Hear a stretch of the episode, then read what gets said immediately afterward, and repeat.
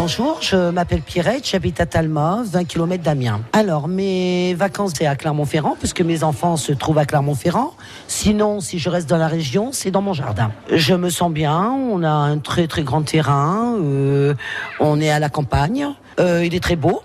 Euh, il a des fleurs et il est toujours bien bien entretenu. On peut on met une piscine puisque régulièrement je prends mes petits enfants petites et grandes vacances. S'il fait très beau, on va faire du vélo.